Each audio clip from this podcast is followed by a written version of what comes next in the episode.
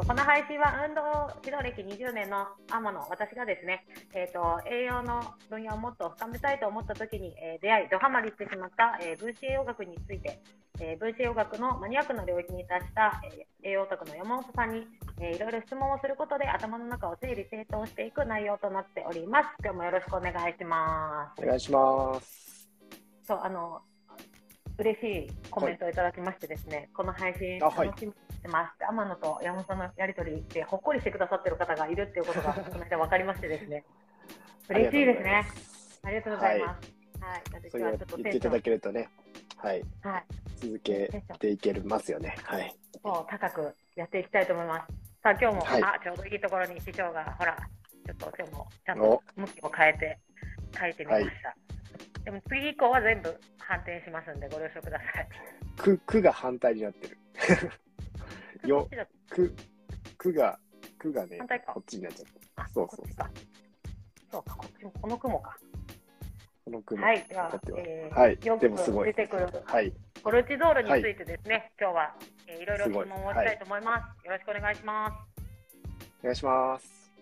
はい、えーと、はい、そもそもあのコルチゾールなんですけど、なんか結構いろんなところで、はい、あ、ありがとうございます。お誕生日おめでとう。ありがとうございます。あの皆さんもお誕生日おめでとうメッセージね、楽しみにしております。はい、はい、そう、コルチゾールよく出てくるんですけど、なんかいろんなところで出てきすぎて、なんかまとまってない感じなんですよね。そうですね。コルチゾールって、えー、いつぐらいに知りました？僕、分子学学んでから知ったんですけど。そう、まさにあの山本さんが来るちょっと前まで、あのその話をしてて、一人で。あの、はい、分子学やるまでこんなコルチゾールなんて知らなかったよってつぶやきながら、準備してました。ですよね、そうなんですよ。いや、知らなかったなっていうので、だからおそらく、えー、普通に生活してたら出会わないような言葉ですね。はい、そうですね、そうですね。はい、そうなんですよ。はい。じゃあ今日はまずコルチゾールとは何ぞやについてお願いします。はい、まあ、コルチゾールなんですけども、まあ一言で言うのであれば、人間がストレスがかかった時に出てくるホルモンっていう形、まあ物質ですね。でこれはですね、コレステロールから作られていくものなので、まあ、そういったところで、えー、まあ、糖質コルチコイドとかも言われてたりするんですけども、まあ、コルチゾールで全然いいかなと思います。えー、こちらですね、えー、まあ、もう一つ簡単に言うと、体をオンモードにしていくような、そういったホルモンですね。まあ、ここは押さえておいていいのかなと思うんですけども、まあ、当然ですね、皆さんストレスかかったら、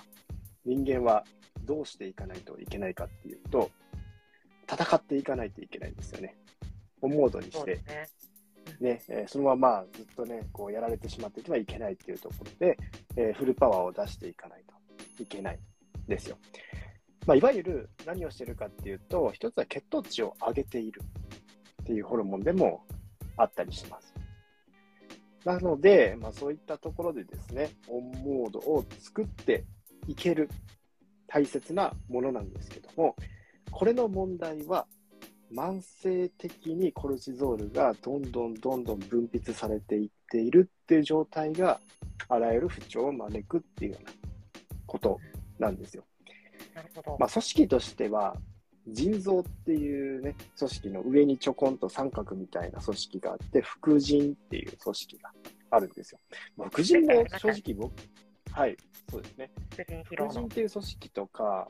これも多分僕は文章学学んでからこんな組織があるんだ。腎臓はなんとなくしてたけど、副腎って何みたいな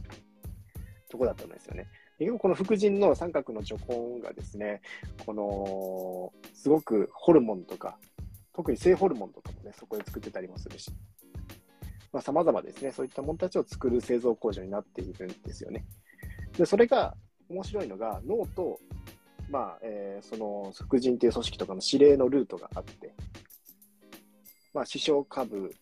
ね、脳下垂体みたいな形の、そこで副腎という組織にホルモンが出てって、あ、いいですね。その三角でちょこんと乗ってる感じなんですけど、まあ、そういったところでホルモンが出ていく。だから、ストレスフィードバックみたいなのがあって、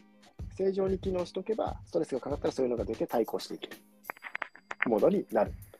まあ、まずはコルチゾールっていうのはそういう物質、ホルモンなんだっていうのを思っておいてもいいかなと思います。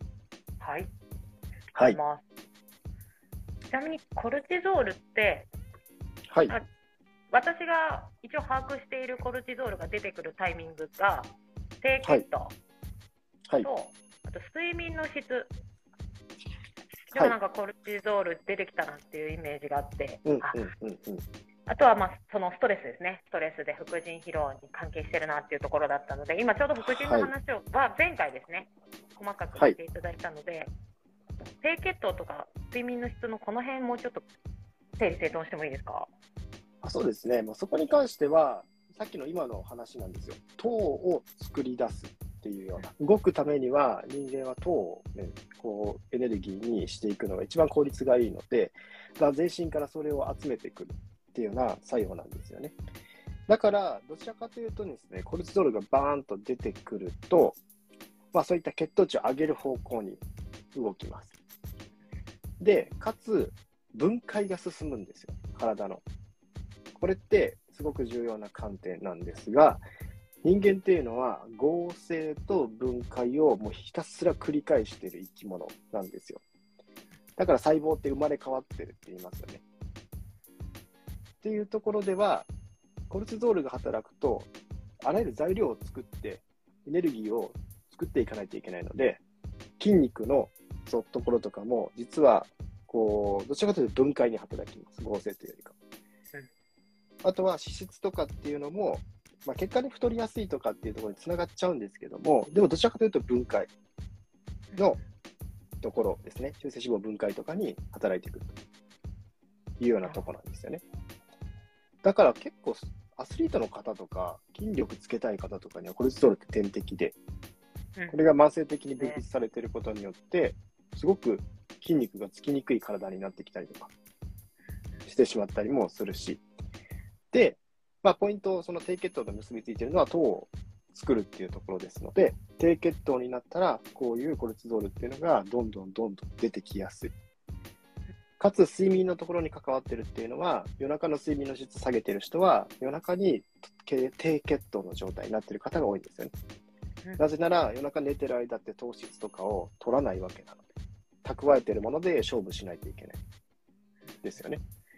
だからこそ、そこの時に自分の持ち合わせの、そういった蓄えてる糖分がうまく切り崩して、えー血糖を上昇しにくくてですね、無理やりそういったホルモンたちでガーッと代謝を上げて分解してあげる必要があって、当然コルチゾールとか出てくると、ノルアドレナリンとかアドレナリンとかもそういったものも交感神経優位になりやすいので、脳が興奮して夜中起きてしまったりとかうん、睡眠の質が悪くなってたりとかすると。だからまあ、その糖質の作用みたいなところが、一つ、低血糖、睡眠みたいなところともつながってる。っていうのがあるかなというところですね。この低血糖を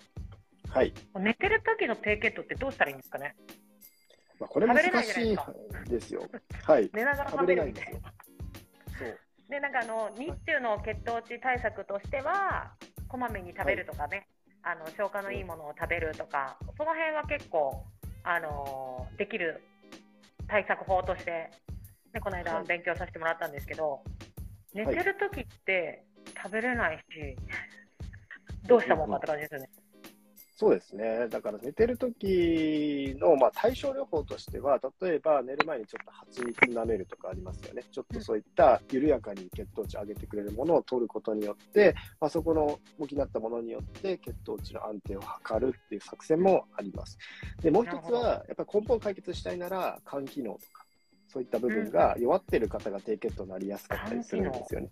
はい。えなぜなら、肝臓ってグリコーゲンっていう糖質を蓄える臓器なんですようん。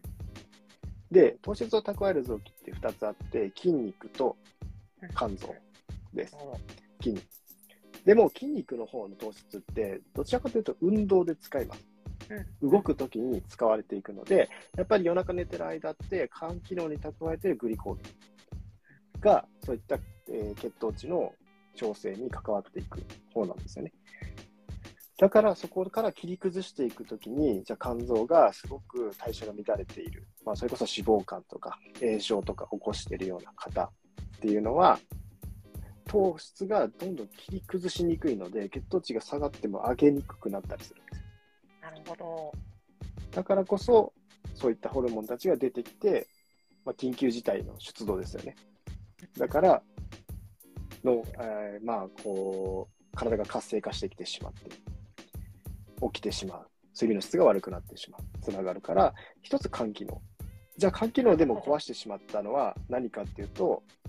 まあ、あの、ウイルス性の肝炎とかもあります。お酒の飲み過ぎとかもあるんですけども、最近めちゃくちゃ増えてるのが脂肪肝。アルコールとかによらない脂肪肝。高糖質、低タンパク質。甘いもの大好き。タンパク質不足。油の質が悪くて、運動不足で、腸内環境悪くて、みたいなことが慢性的に続いている、生活習慣に続いていることによって、肝機能が太りやすい。そういったものがはびこってるんですよね。すごい、そうです。ここでもまた、あれなんですね。低高糖質、低タンパクで悪いそうなんですよ油がこの子たち出てくるんですね。そうなんですよ。大体やっぱりね、それがね、す、えー、べ、てにつながってるなっていうような感じはします。でも本当に最近、意識的に動かないと、動かなくても済んじゃいますもんね。運動不足その面で。うなんですよね。本当私この仕事しててよかったなって思うんですけど、いや、すごいですよね。めちゃくおちゃ動正いてますよ。月に、お正月にこう、あえて動かないとこうと思って、はい。あえて走らないとか、筋トレとかしないようにしたんですけど、でもずっはいとパソコンの作業、ちょっと溜まってたやつをやったら。できちゃうんですよね、一日。そはいれで済んじゃうんですよね。やらないでおこうと思えば済んでしまう。はい。でうんでも結構この世の中ってもうそういうパソコンの作業のお仕事を疲れてる人って多いじゃないですか。はいまさに僕みたいな人ですね。あそうそうですね。はい。でも、ね、山田運動ちょっと心がけてるって、ね、あの、ポッドキャストでおっしゃってましたもんね。ちょっとね。はい。ちょっとね。ちょっと。そはう。でもそう考えると、これが普通なんだって思ったら、ちょっと怖いなって思ったのが今年のお正月で。なんで私逆に言えば普段結構動いてるなって思いましたもん。いや、動いてますよね。もうなんか、インスタとか見させていただいても。はい。動いてるなちょこちょこ動いてますよね。はい。素晴らしいと思います。あありがとうございます。あのはいアルコールからの乾燥ちょっと気をつけます。そうですね。でこれ面白い話で、腸内環境悪い人のアルコールって、よりやっぱやばいんですよね。うんうん。あの、まあ、要は肝臓壊してる人と、アルコール飲んでも肝臓をダメージ受けてる人、受けてない人を調べたときに、それってやっぱり腸でリーキーガットを起こしてるかどうかとか、そういう要素って結構大きな話になってきてて、よりどんどんどんどんやっぱり解毒しないといけない物質が体内に入ってくる状態。これ肝機能傷めやすいから、さっき言ってたように、食事だけじゃなくって、腸内環境が悪いことが肝臓にすっごい負荷かけてる。うーんうん肝臓って解毒の、はい、解毒の器官なので、そういった悪い物質がたくさん体に入ってきている状態っていうのも肝機能はダメージを受けやすいっていうのはありますね。リーキーガットの人だとあれですよね。なんかあの、も漏れ出して、違うの。こう入っていくのが、何でしたっけ、はいアルコールでリーキーガットの人って数値が悪くならないみたいなのってありましたよね。アルコールでリーキーガットの逆じゃないですかね。リーキーガットを起こしてると、アルコールとかの、えー要はもう肝臓とか傷めやすいんで、要は穴だらけの状態ですねうん、腸が。腸の透過性の更新なので、よりなんかこういろんなものが入ってきてしまうような状態。炎症も起こしやすいし、で、えーさらに肝機能とかそういったものにも解毒がしないといけない物質が押し寄せるような状態なので、腸内環の人の方が上がる？上がるというか、もう肝臓に負担かかるでしょうね、よりアルコールとかも。じゃあやっぱり、もうこ、この間までやっていた根本原因になりうるあの子たちも、はい、まあ、やっぱりここでも出てくるから、総合的にアプローチしていくことが大事ってことですね。そうですね、まあ、さっきちょっとちらっと言ったんですけど、体に炎症が起こると、これを止めに行くためにもコルチゾールって重要なんですよ。うーん。だから、コルチゾールは、この炎症とか免疫で使われるような、その炎症の化学物質みたいなのを減らす作用があるんですよね。だからこそ、炎症が起こると、コルチゾールは出てってしまうんですよ。まあ、急性炎症、うんうん、はい。この子めちゃめちゃ頑張り屋さんとかあれですね。そうそうそうそう助け役なんですね。お助け役なんですよ。ただ、なんかさっきも言ったんですけども、急性的にそれが起こるっていうのは、人間的に大事な機能です。コルチゾールがしっかり出て、炎症を止めに行ったりとか、こうやって血糖値を上げたりとかする。で、そこでガーって出て、ちゃんと収まってくれればいいんですけど、現代の人は慢性的に炎症を起こし、慢性的にストレスを感じて、慢性的にそういう血糖コントロールを乱しているので、コルチゾールがガンガンガンガンずっと回っているような状態。もう毎回切り札使っちゃってるんですね。そうなんです。まあ、そこの部分っていうのが本当に現代病みたいな形で、これコルチゾールがもうガンガンガンガン出てくると、まあ、インスリンっていうところと拮抗作用があったりするので、まあ、逆にですね、まあ、こういったところで、インスリンって、まあ、エネルギーを体内に貯蓄していくホルモンなんですけども、まあ、コルチゾールは逆にエネルギーを分解して、まあ、作っていくホルモンですよね。うんまあ、そういったところの調整が乱れていって、えーもう体の、まあ、脂肪とかの話にもなってくるし、えーこの血糖コントロールを壊していくことにもなっていくし、低すぎても高すぎてもコルチゾールは良くない。ほどほどが一番ですね。ほどほどが一番なんですよね。コメントが、あ、川子姉様が動きまくり、ありがとうございます。はい。ありがとうございます。そう、ね、動いてるんですよね。なんか、それが普通だから、なんか普通に思ってて、そう、でも本当、お正月過ごしてみて、おかげでお尻ちょっと痛くなりますけど、ずっと座ってばっかで、みんな大丈夫 ずっとよく座ってられるな、みたいな感じでしたね。僕、椅子買いましたもん。やっぱり椅子って大事だなって思って。はいやっぱり、そうですね、今逆に座っちゃうんですよね。はい。逆に座っちゃうんです、これ。それもどうかなと思って。いいだろうなって思いながはいらいつも見てました、後ろに映ってる。あ、はい。はい。もう、数ヶ月前に調達したものなので、はい。快適ではあります。そうですよね。はい。まあでも本当に椅子で腰痛とかも全然変わるっていうので、変わりますね。だいぶ楽になった。ここはい心当たりが、はい。心当たりありですね。やっぱりね、椅子は前のやつ使ってた時はめちゃくちゃね、腰とか負担かけてますし、うちにもありますと。ありがとうございます。結構ね、使ってる方います。寝れるやつ。寝れるやつ。はい、そうです。あ、これ寝れるん倒せですか？寝れますよへはい、倒して寝れます。ーいや、みんないい椅子使ってますね。えー、じゃあちょっと話をそれがもう大事。はい。はい。なるほど。そうですね。じゃあ、コルチゾールをバンバン出さないようにするためにはっていうのも、さっきからちらちらヒントを、回答か、うん回答をいただいてますが、まとめますと、はい。はい。まとめますと、でも今さっき言ったとこなんですよね。やっぱ低血糖にならないようにするために、そ血糖コントロールを良くする。で血糖コントロールを良くするにはどうすればいいかっていうところ、まあ、これもね、ここの時間では語りきれないほど奥深いんですけども、うん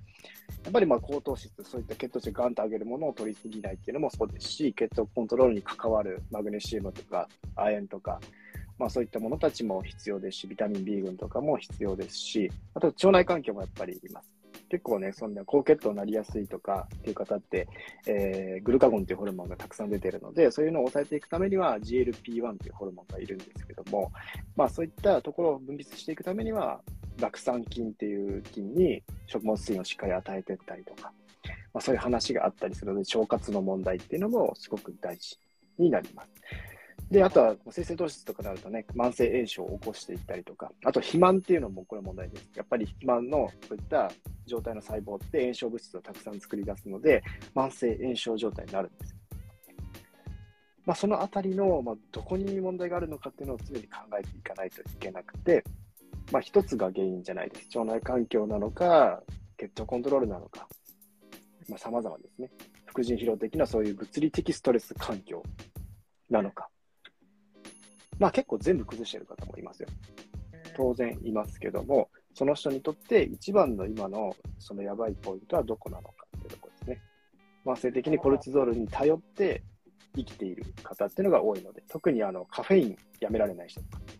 コーヒー飲まないと集中できないんだよっていう方とかって、結構コルチゾールを無理やりもう分泌して分泌して、うんうんまあそういった形で動いてる方だったりするので、はい。そういった要因もあったりしますね。あと、あれですね、はい夜、あれの時 MCT オイルがいいみたいなのもちらっと聞いたことあります。NP MCT オイルはすごくエネルギーとかにも変わりやすいですし、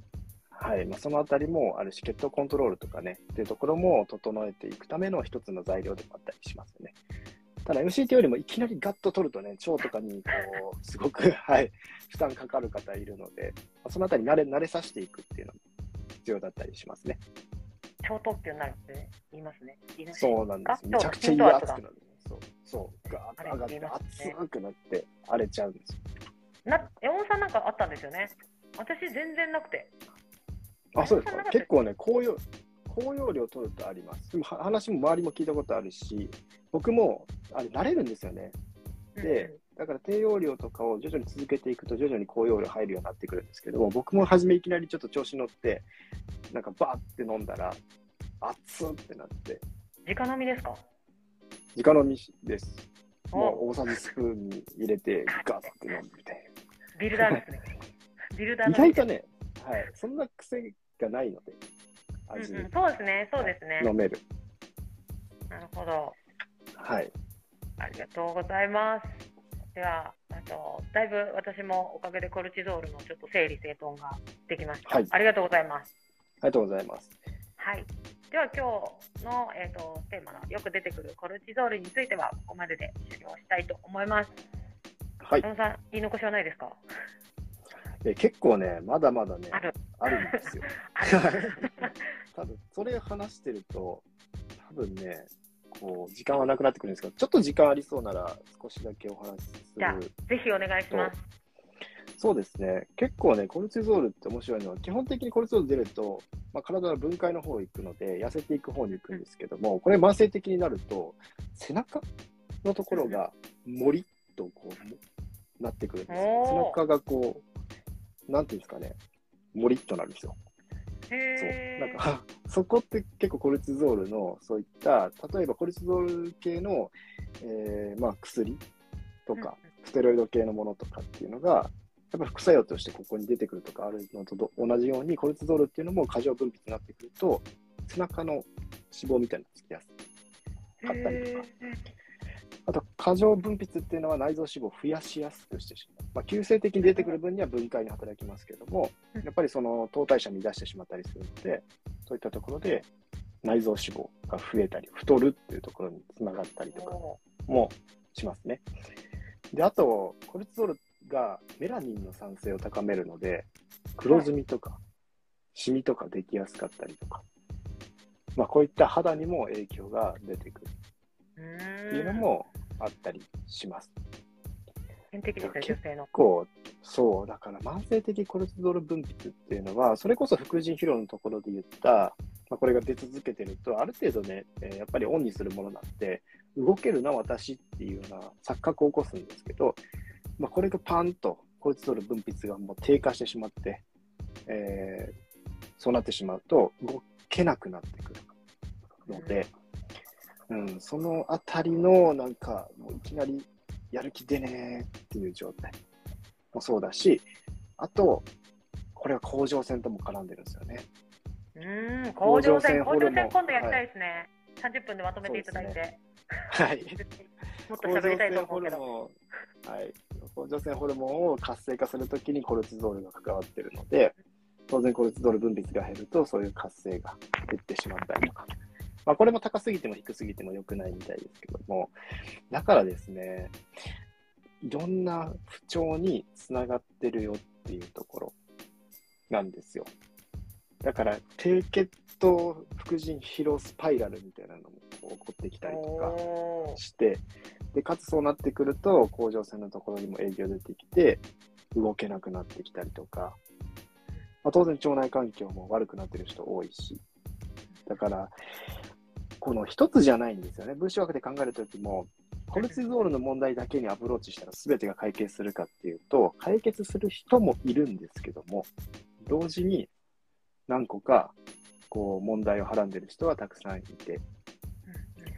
で、コルチゾールを解決するだけにはさっき言ったようにいろんな視点があるので、そこを見極めていって、じゃあどうするか、どこを変えていけるかっていうところですね。なるほど。まあ、そのあたり、はい、もうざっくりまとめましたけども、はいまあ、。コルチゾールっていうのは、まあ、短期的には必要なものだけど、長期的に分泌しているようじゃまずいよっていうのは、今日は押さえていただければいいかなと思います。切り札は本当に大事な時に取っとけってことですね。そうですね。そういうことです。お後がよろしいようで。はい。はい、ありがとうございます。さあ、はいそれではですね、ここから、えっ、と、私と山本さんがですね、えっ、と、なんて言ったらいいんですか、ここで詰まるあの、はい一緒にやってるコミュニティがありまして、オンラインサロンですね。山本さんが、はえっ、と、メインで、えーいろいろ活動してくださって、私もね、そこに関わらせていただいているので、その話を少ししていきたいと思います。山本さん、ここからお願いします。はい、えー毎回ちょっと最後にね、ご案内させていただいてるんですけども、11月1日よりですね、健康第一学校オンラインサロンっていうサービスを、えーリリースいたしまして、まあ、こちら、バーチャルキャンパスっていうところで、まあ、オンラインサロン、バーチャルキャンパス、なんか横文字がたくさん続きますけども、まあ、簡単に言うとですね、まあ、こういった情報って昔から学んでいたらめちゃくちゃ面白かったよねとか、ためになったよね、生活のためにもすごく重要だし、あとはですね、コンセプトとしては、家族と自分を守るための健康第一学校とつけてますので、自分のことも守るのもそうですが、周りの方、大切な方は守る知識っていうところですね。知ってるか知らないかって相当な差があります。で、健康のところってそんなことばっかりなんです。お、すごい。すごいすごい。なんとなく合ってますね。はいはい、すごいですね。はい。はいはい。そう、そういったところで、えー知識が得られる場所。でもこれをじゃあ文部科学省じゃなくて、文部科学省かに言って、そういったところで栄養っていう授業を入れてもらうなんて、これは相当時間のかかる話なので、じゃあもう自分たちで学校を作っちゃいましょうというところで立ち上げたのが健康第一学校になります。まあ、ここにはですね、様々な先生、20名以上の先生が今いらっしゃって、もう本当にいろんな分野から学ぶことができます。まあ運動家としてね、まゆ先生もいらっしゃったりとか、あと、えー僕、分子栄養学のところをお伝えしてたりとか、ダイエット科の先生がいたりとか、バストケアの先生がいたり、ヨガの先生がいたりとか、IT の先生がいたりとか、もう様々ですね。そういった。分野の、はい、方から、興味あるところから学んでいただけるというような環境です。まあ、こちらさらにバーチャルキャンパスというところで、そういった今流行りのメタバースっていう領域ですね。これから仮想空間で交流が始まります。全国、世界どこにいても集まれる学校。そこで生まれるコミュニティ。まあ、ここの今、生徒数をですね、1万人にしていきたいなっていう目標で、今いろいろ取り組んでいるんですけども、まあ、ここがですね、盛り上がってくると、この世の中のまあ、健康に対する意識とかっていうのが少しでも変わるんじゃないかなというところでやっております。まあ、こちらですね、まあ、ぜひ本当100は一見にしかずって形で、まあ、ぜひ見ていただきたいんですけども、まあ、それを見ていただくのでお手軽なですね、価格帯で、えー提供できているかなと思います。まあ、通常1480円月額って形なんですけども、まあ、クーポンですね、今、えー書いていただいていると思うんですけども、えー天野さんの紹介クーポンみたいな形で、天野1っていう形ですね。入れていただくと500円引きになります。ずっと500円引きなんです。なので実質980円の税込みでずっと使い続けていただくことができるというようなところで、えーまあ、このね、家族と自分を守るための知識に、じゃあ月額980円、皆さんかけられますか、まあ、正直言うとね、そういったコンビニでデザート買えば、2つぐらいで、2つ3つで超えてしまうような額ですよ。そういったところの知識をね。はい、そうですね。はい、高いかき氷とかも1000円以上しますから、はい。そういったところを一つ我慢して守るための知識を得るのか、はたまたそっちの方を選ぶのか、まあそれは自由ですけれども、ぜひですね、まあそういったもう、それぐらいの価格ですって言ってしまえば。うん。なので、ぜひですね、そういったところで、一つ知識っていうところに対しても、しっかりと学んでいただくっていうのは、僕はこれからの時代、自分を守るため、家族を守るためにもいいんじゃないかなと思ってます。ぜひお待ちしております。はい。あの、私も先生の一人として、えっ、と、